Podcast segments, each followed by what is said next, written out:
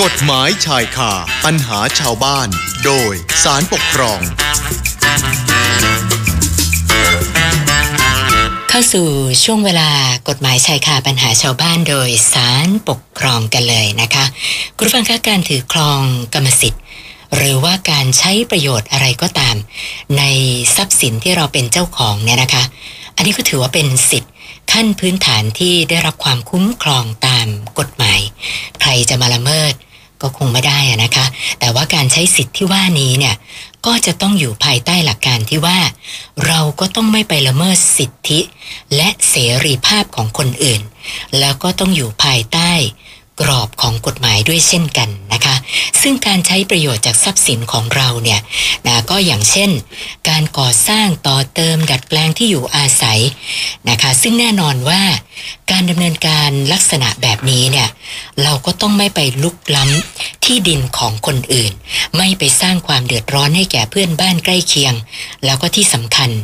ต้องขออนุญาตจากเจ้าพนักงานท้องถิ่น เพื่อให้มีการตรวจสอบแบบแปลนอาคาร แล้วก็ควบคุมการก่อสร้าง ให้เป็นไปตามกฎหมายควบคุมอาคารนะคะพราะถ้าหากว่าไม่ดำเนินการนะหรือว่าทำแล้วปรากฏว่าไปก่อความเดือดร้อนให้กับคนอื่นเขาเนี่ย อันนี้ก็อาจจะทำให้เกิดเป็นข้อพิพาทแล้วก็ต้องเข้าสู่การพิจารณาของศาลอย่าง หลีกเลี่ยงไม่ได้ อย่างเช่นคดีปกครองที่วิทยากรของเราจะนำมาเล่าให้ฟังในวันนี้นะคะ เดี๋ยวติดตามรายละเอียดกัน สัญญาณจากท่านตุลาการหัวหน้าคณะศาลปกครองกลาง ในฐานะรองโฆษกศาลปกครองคุณดนัยศรีโมรา มาแล้วค่ะ สวัสดีค่ะท่านรองค่ะ ครับสวัสดีครับคุณพินันท์ครับสวัสดีครับคุณผู้ฟังครับค่ะท่านรองคะข้อพิพาทที่ท่านรองนำมาเล่าในวันนี้นี่ไม่ทราบว่ารายละเอียดเป็นยังไงล่ะคะ ครับเอ่อคดีนี้ผู้ฟ้องคดีเขาก็เอ่อมีบ้านอยู่ในซอยนะครับ หลังหนึ่งแล้วก็เขาก็มีที่ดินอยู่ข้างๆเนื้อที่ 14 ตารางวา ซึ่งที่ดินตรงเนี้ย 14 ตารางวานี้นะครับ ผู้ฟ้องคดีก็ใช้เป็นทางเข้าออกของของบ้านที่จากบ้านมาสู่ถนน ใหญ่อะนะครับ ทีนี้ที่ดิน 14 ตารางวานี้เนี่ยผู้ฟ้องคดีก็ได้ไปจดทะเบียนเป็นภาระจำยอมให้กับที่ดินอีกแปลงหนึ่งคือเรียกว่าทางตรงเนี้ยใช้ร่วมกันกับที่ดินอีกแปลงหนึ่งที่อยู่ใกล้เคียงกัน ก็มีความกว้างประมาณ 6 เมตรครับยาวประมาณ 4 เมตร ก็ใช้เป็นทางเข้าออกร่วมกัน ระหว่างที่ดินของผู้ฟ้องคดีกับที่ดินของอีกแปลงหนึ่งก็ที่ดินแปลงนี้ก็สมมุติให้ชื่อว่าเจ้าของชื่อว่าในเสือก็แล้วกันนะครับค่ะ ทีนี้ต่อมาในเสือเขาก็ขายที่ดินแปลงของเขาเองเนี่ยให้กับบุคคลอื่นนะสมมติให้ชื่อว่าในหนูก็แล้วกันค่ะในหนูก็มาซื้อที่ดินจากในเสือไปแล้ว ก็เท่ากับว่าในหนูเนี่ยก็มีสิทธิ์ที่จะอ่าใช้ทางภาระจำยอมนี้ในการเข้าออกได้ด้วยนะครับแต่ก็ปรากฏว่าต่อมาเนี่ยในหนูเนี่ยเขาได้ไปก่อสร้างอาคารนะครับ สูงต้องสี่ชั้นนะฮะเพื่อให้คนเช่าอยู่อาศัย แล้วก็เอ่อ คนที่อยู่อาศัยเนี่ยที่เช่าอาคารนี้นะครับแล้วก็ใช้ทางพระยมยอมเนี่ยเป็นทางเขาออก แต่ต่อมาเนี่ยในหนูอยู่เอ่อสร้างสี่ชั้นนี้ก็ไม่พอนะเพราะว่าคนคนคงจะแถวนี้สถานที่แถวนี้มีคนเอ่อมาพักอาศัยมากนะมีคนมาเช่าบ้านเยอะ ก็เลยไปขออนุญาตจัดแปลงครับ อาคาร เพิ่มเติมเป็นห้าชั้นนะครับค่ะเพิ่มเติมเป็นห้าชั้น แล้วก็มีชั้นด่านฟ้าด้วยนะครับดาดฟ้า ก็ เท่ากับมีห้าชั้นแล้วมีชั้นดาดฟ้าด้วย ซึ่งทำให้พื้นที่ของอาคารเนี้มีพื้นที่ได้ปล่อยถึง 2,264ตารางเมตรครับค่ะแล้วก็ทำให้มีห้องพักให้คนเช่าเนี่ยถึง 80 ห้องครับ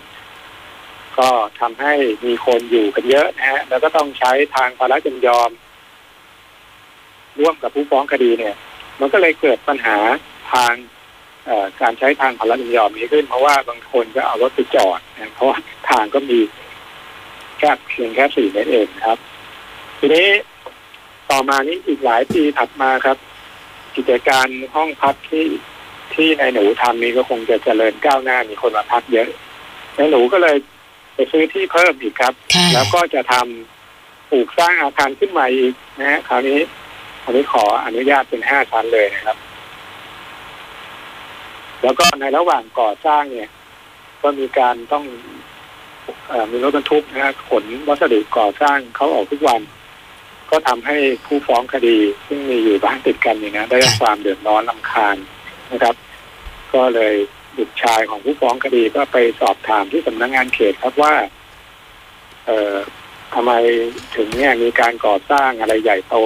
อาคารห้าชั้นนะ แล้วก็ทางสำนักงานเขตเขาบอกว่า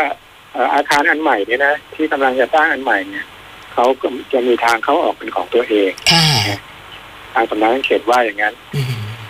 ในทางผู้ฟ้องคดีก็ก็ก็ไม่ได้ว่าอะไร ทีนี้ปรากฏว่าในระหว่างการก่อสร้างอาคารหลังใหม่เนี่ยนะครับไอ้รถบรรทุกที่เข้ามาเนี่ยก็มีการมาเฉี่ยวชนนะหรือว่าบ้านของผู้ฟ้องคดีค่ะนะครับ ชนหลายครั้งเนี่ยผู้ฟ้องคดีเขาก็ใช้ให้ลูกชายไป ไปดำเนินการไปแจ้งความที่ ที่สถานีตำรวจครับ ว่าเนี่ยมีรถมาชนนะหรือว่าเสียหาย ก็ตอนแรกก็ซ่อมแซมให้ครับค่ะมีการซ่อมแซมแต่ว่าตอนหลังนี่สงสัยชนบ่อยจริงๆนะครับไม่ยอมมาซ่อมผู้ฟ้องคดียังไงก็นะเดือดร้อนค่ะนะเลยร้องเรียนไปที่สำนักงานเขตแล้วครับ ตอนนี้ไม่ไปโรงพักแล้วไปสำนักงานเขต บอกว่า ไหนบอกว่าจะมีการสร้าง ทางเข้าออกเองนะ แต่ว่าทุกวันนี้ก็ยังใช้ทางพระราชจำยอมนี้อยู่เนี่ยซึ่งมีทางแคบแค่สี่เมตรนะครับค่ะทางเจ้าหน้าที่ที่สำนักงานเขตบอกว่า อาคารอันใหม่เนี่ย หลังใหม่เนี่ย สร้างเอ่อมีพื้นที่ไม่ถึงสองพันตารางเมตรนะฉะนั้นเนี่ยไม่ต้องทางไม่ต้องทำทางเข้าออกแล้วนะทำข้างทางเข้าออกของตัวเองที่ว่าต้องมีหกเมตรในยตามกฎหมายเนี่ยไม่ต้องทำแล้วค่ะทางสำนักงานเขตเขาก็ว่าอย่างนี้ครับ คุณสุนันท์ครับอ๋อค่ะ อันนั้นนี้ไม่แน่ใจว่าเป็นการลดลดขนาดอาคารเพื่อจะหลีกเลี่ยงไม่ต้องทำทางเข้าออก 6 เมตร ตามที่กฎหมายกำหนดอย่างนั้นหรือเปล่าคะทะลอง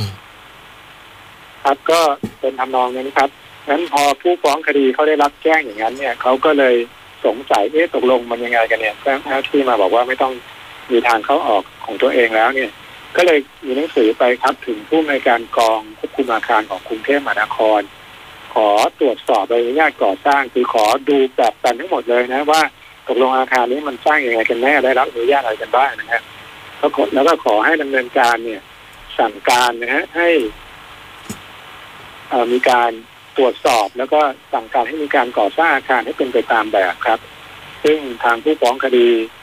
ก็ได้ติดตามทวงถามนะสองครั้งก็ไม่ได้รับคำตอบแต่อย่างใดครับ ผู้ฟ้องคดีจึงเห็นว่า ทางผู้ว่าการกรุงเทพมหานครนี่นะครับ แล้วก็ทางผู้บริการกองควบคุมอาคารเนี่ยละเลยต่อการปฏิบัติหน้าที่นะครับ ตามที่กฎหมายกำหนดให้ต้องปฏิบัติ แล้วก็กระทำละเมิดด้วยนะครับทำให้เขาเนี่ยฟ้องคดีนะครับได้รับความเดือดร้อนลำคาญเพราะว่าในระหว่างก่อสร้างเนี่ยเกิดภาวะทางเสียงเสียงดังมีฝุ่นละออง แล้วก็มีเศษวัสดุตกหล่นเข้ามาในบ้านของ บริเวณบ้านของผู้ฟ้องคดีด้วยนะซึ่งสุดท้ายทางผู้ฟ้องคดีก็ต้องไปจ้างคนนะครับ มาคอยดูแลค่ะทรัพย์สินนะแล้วเนื่องจากผู้ฟ้องคดีก็อายุมากแล้วด้วยเจ็บป่วยนะไม่สามารถดูแลตนเองได้ค่ะนะครับ ผู้ฟ้องคดีเขาบอกว่าเนี่ยเขามาปลูกบ้านเพื่ออยู่อาศัยนะฮะก็อยากให้มีสภาพแวดล้อมที่ดี แต่ปรากฏว่า กลายเป็นแบบนี้ไปแล้วเนี่ยนะครับเขาก็เลยนำคดีมาฟ้องต่อศาลปกครองกับคุณสุนันท์ครับค่ะแม่ฟังแล้วก็น่าเห็นใจนะคะ แล้วผู้ฟ้องคดีเขาขอให้ศาลปกครองเอ่อช่วยเยียวยาในเรื่องไหนบ้างคะทะลอง ครับในคดีนี้ผู้ฟ้องคดีก็ในการฟ้องเขาก็บรรยายฟ้องอย่างที่ผมเรียนให้คุณสุนันท์และท่านผู้ฟังทราบเมื่อสักครู่นี้บรรยายความทุกข์ของเขาแล้วก็เลยมีคำขอท้ายฟ้องครับ ขอให้ศาล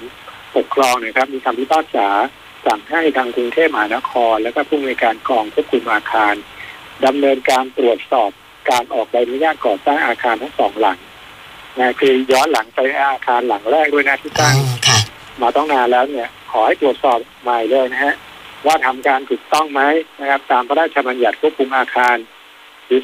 2522 นะครับ แล้วกฎหมายอื่นๆด้วยที่เกี่ยวข้องนะฮะให้ดำเนินการตรวจสอบไปนะครับ แล้วนอกจากนั้นแล้วก็ยัง เสนอว่านะครับ ขอด้วยนะครับว่ากรณีการก่อสร้างอาคารเนี่ย ขนาดใหญ่แบบนี้นะ ต้องมีการทำรายงานเอ่อวิเคราะห์ผลกระทบสิ่งแวดล้อมด้วย ก็ต้องขอไปอีกนะครับ แล้วก็ออกคำสั่งครับ ให้ในายหนูเนี่ยนะครับไปจัดหาที่จอดรถด้วยเพราะว่าเนี่ยมีการเอารถมาจอดในทางวัดยอมทำให้ทางเขาออกลำบาก ต้องมีที่จอดรถของตัวเองนะครับ แล้วก็ต้องมีทางเขาออกของตัวเองด้วยกว้างหกเมตรนะครับค่ะก็ฟ้องไปอย่างนั้นขอไปหลายอย่าง แล้วก็ขอให้ลดใช้ค่าเสียหายด้วยนะครับ โดยมองว่ากรณีเช่นนี้ทางผู้ว่าการกรุงเทพมหานครแล้วก็ผู้ในการกองควบคุมอาคารเนี่ยครับละเลยต่อหน้าที่ทำให้เขาเสียหาย ก็เลยทำให้เขาเนี่ยต้องไปจ้างคนมาดูแลทรัพย์สินแล้วก็รักษาความปลอดภัยนะครับต้องเสียเงินเนี่ยเป็นค่าค่าค่าจ้างนะครับครัก็บขอให้ทางกรุงเทพมหานครเนี่ยครับ ชดใช้นะครับ เป็นค่าเสียหายเดือนละห้าพันบาทครับคุณจุนันท์ครับค่ะ แล้วคดีมาถึงศาลปกครองแบบนี้แล้วเนี่ยศาลท่านมีความเห็นยังไงบ้างคะคดีนี้ศาลก็วินิจฉัยเป็นสองประเด็นครับ ประเด็นแรกก็วินิจฉัยว่า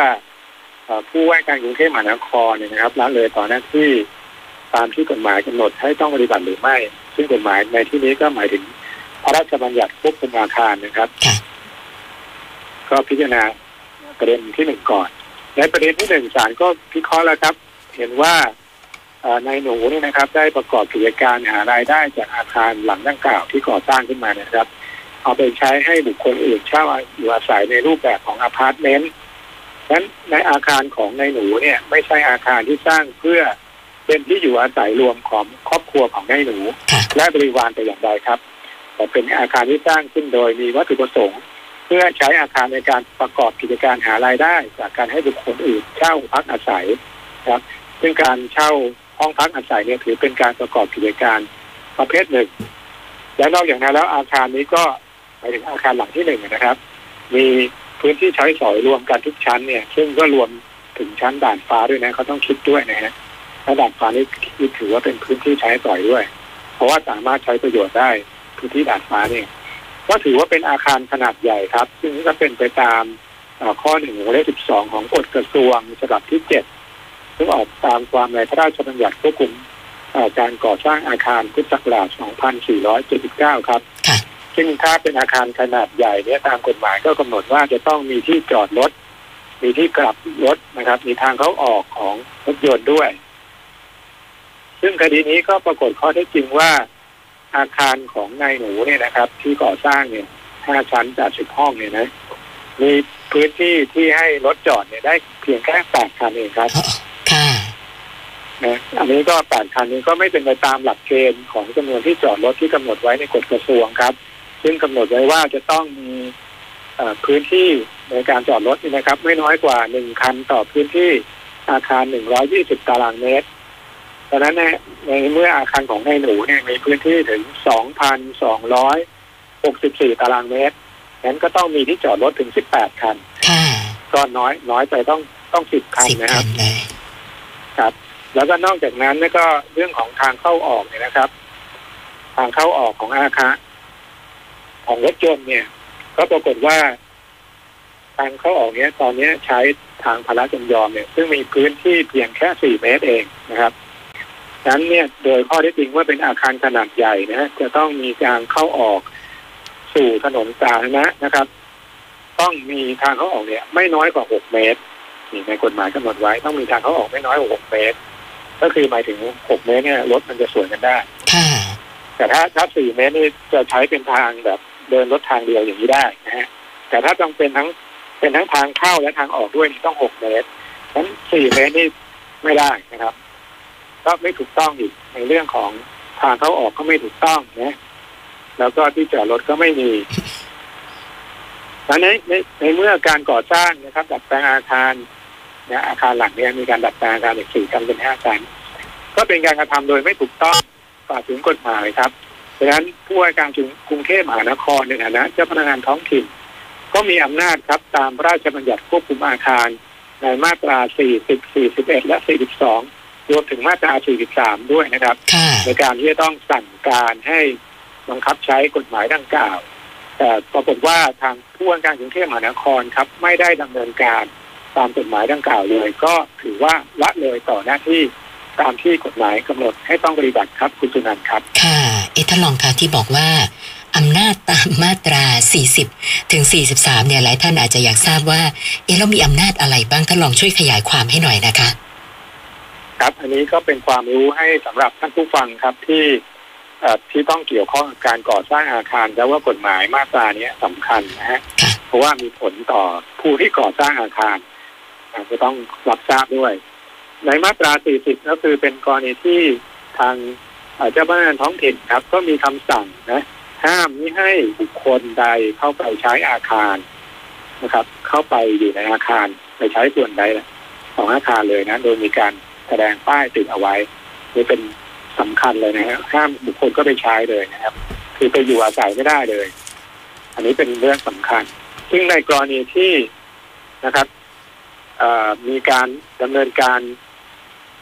ก่อสร้างผิดตามรูปแบบนี้ครับ ทางเจ้าพนักงานท้องถิ่นเนี่ยก็มีอำนาจตามมาตรา 41 ครับค่ะโดยสั่งให้ไปแก้ไขให้ถูกต้อง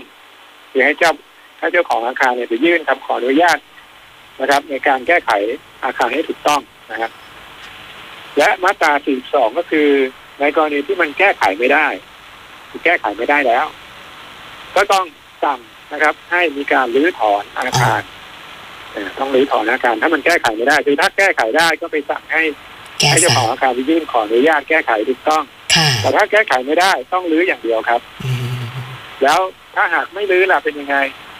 เจ้าพนักงานท้องถิ่นก็มีอำนาจตามมาตรา 43 ครับ ก็คือมีอำนาจ ในการที่จะไปยื่นคำร้องต่อศาลให้มีการจับจับกลุ่มแล้วก็จับขังบุคค่ะคลนะก็คือเจ้าของอาคารเนี่ยไม่ยอมปฏิบัติตามเนี่ย ก็เอาตัวมาขังไว้นะฮะ เนี่ยจะเห็นว่ากฎหมายมีมาตรการกำหนด เป็นขั้นๆเป็นตอนเป็นแบบนี้ครับคุณนันท์ครับ ค่ะ เอ แล้วอย่างนี้ข้อเที่จริงนี่ไม่ทราบว่าไม่มีการสั่งการตามมาตราทั้งหมดที่ท่านลองเรียนรายละเอียดให้ทราบอย่างนั้นหรือเปล่าคะเนี่ยครับก็ปรากฏว่าในคดีเนี้ยทางเจ้าพนักงานท้องถิ่นก็คือผู้ว่าราชการกรุงเทพมหานครเนี่ย ไม่ได้ดำเนินการตามมาตรา 47ถึง43เลยค่ะไม่ดำเนินการเลย40ถึง43เลย ครับคุณสุนันท์ครับค่ะแล้วอย่างนี้จะถือว่าเป็นการละเมิดต้องชดใช้ค่าเสียหายกับผู้ฟ้องคดีไหมล่ะคะครับอันนี้ก็เป็นประเด็นที่สองที่ศาลจะต้องวินิจฉัยในคดีนี้ครับว่าเป็นการกระทำละเมิดหรือไม่เพราะในข้อเท็จจริงคดีนี้นะครับศาลก็ไปตรวจสอบดูแล้วว่าเอ่อที่ผู้ฟ้องคดีเนี่ย ฟ้องเรียกค่าเสียหาย จากการละเลยต่อหน้าที่เดือนละห้าพันบาทนะโดยอ้างว่าเอ่อต้องได้รับความเสียหาย จากการที่ต้องไประมัดระวังทรัพย์สินนะจากการใช้ทางเข้าออกเนื่องจากมีคนเข้าออกเยอะเนี่ยนะฮะก็เลยต้องไปจ้างคนมาคอยดูแล แต่ปรากฏว่าในในข้อได้จริงในสำนวนเนี่ยนะครับ การไปทำสัญญาจ้างเนี่ย คนก็คือเขามีสัญญาจ้างเลยนะค่ะไม่ได้อ้างลอยค่ะๆ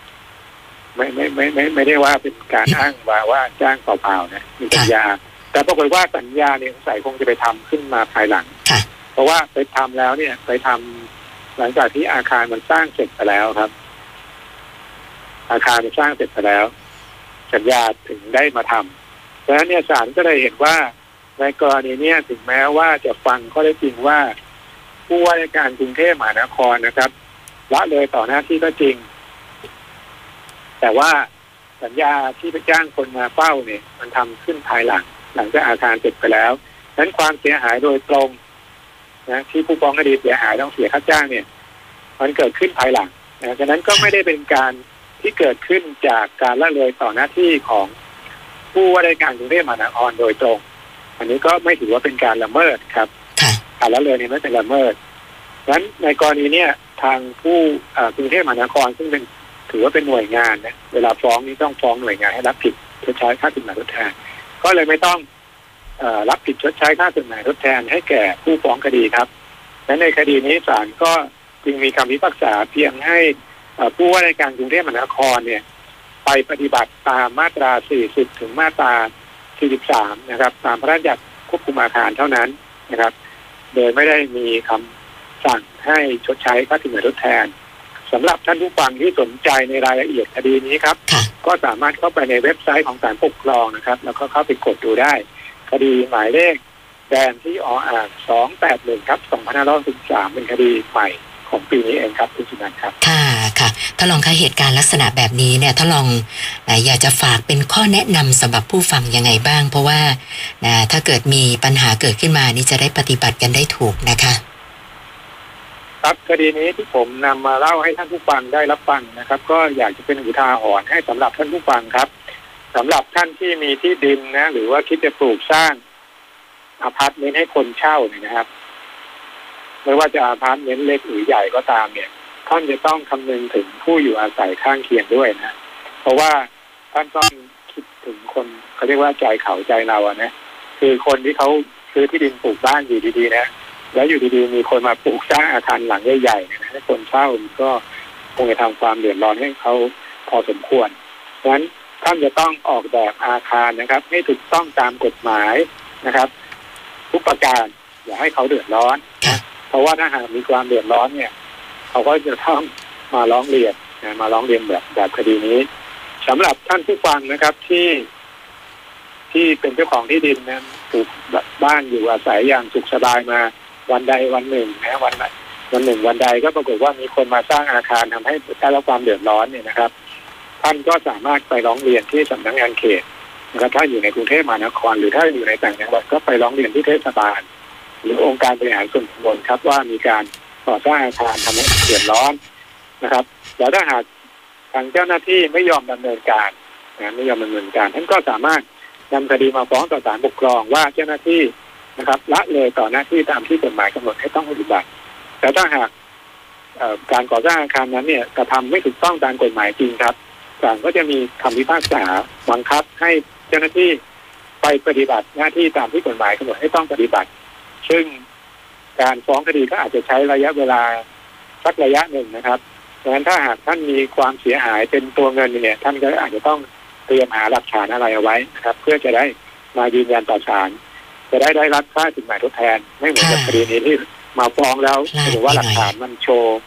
โชว์ไม่ไม่สอดคล้องกันนะฮะค่ะก็เลยไม่ได้รับค่าสินไหมทดแทนครับคุณพินันท์ครับค่ะท่านรองคะมีคุณสุนทรีนะคะ บอกว่านะอยากจะขอทราบว่าถ้าจะขอคำแนะนำเบื้องต้น เกี่ยวกับการฟ้องร้องคดีที่ศาลปกครองเนี่ยนะคะ ติดต่อเจ้าหน้าที่ช่องทางไหนสะดวกที่สุดคะครับเอ่อสำหรับท่านผู้ฟังนะครับที่ จะฟ้องคดีแล้วก็ไม่รู้จะฟ้องยังไงนะฮะก็มีวิธีอย่างนี้ครับ เนื่องจากการฟ้องคดีที่ศาลปกครองเนี่ยท่านผู้ฟังไม่จำเป็นต้องไปจ้างทนายความนะค่ะท่านสามารถฟ้องทางไปรษณีย์ก็ได้ก็คือเขียนจดหมายนะเหมือนเหมือนเขียนจดหมายมาเลยนะครับ บรรยายความทุกข์เล่ามาเลยนะคะนะครับนะครับ แล้วก็ส่งมาที่ศาลเนี่ยแล้วก็มีคำขอท้ายฟ้องให้ชัดเจนว่าขอให้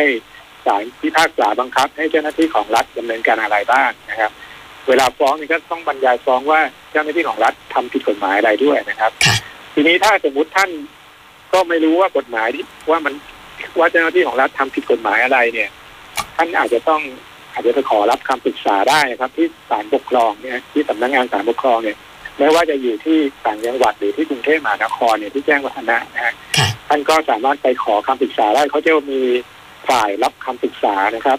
แต่ว่าเขาถึงไม่ถึงขนาดไปร่างฟ้องให้ท่านนะเพียงแต่ว่าให้คำแนะนำว่าเออเรื่องนี้ท่านควรจะฟ้องยังไงควรจะขอยังไงขั้นตอนต้องทำยังไงเขามีคนแนะนำหมดครับค่ะก็สามารถไปรับบริการได้ครับ มีคนให้คำแนะนำอยู่ ที่ผมสังเกตดูก็มีหลายห้องนะครับค่ะดังนั้นท่านท่านไปใช้บริการได้ครับ ค่ะค่ะ วันนี้ต้องขอบพระคุณท่านรองโฆษก ศาลปกครองนะคะ คุณดนัยศรีโมรา สละเวลามาพูดคุยให้ความรู้กับพวกเรานะคะ ขอบพระคุณมากค่ะท่านรอง ครับ สวัสดีครับ คุณสุนันท์ครับ สวัสดีครับท่านผู้ฟังครับ สวัสดีค่ะ กฎหมายชายคาปัญหาชาวบ้าน โดย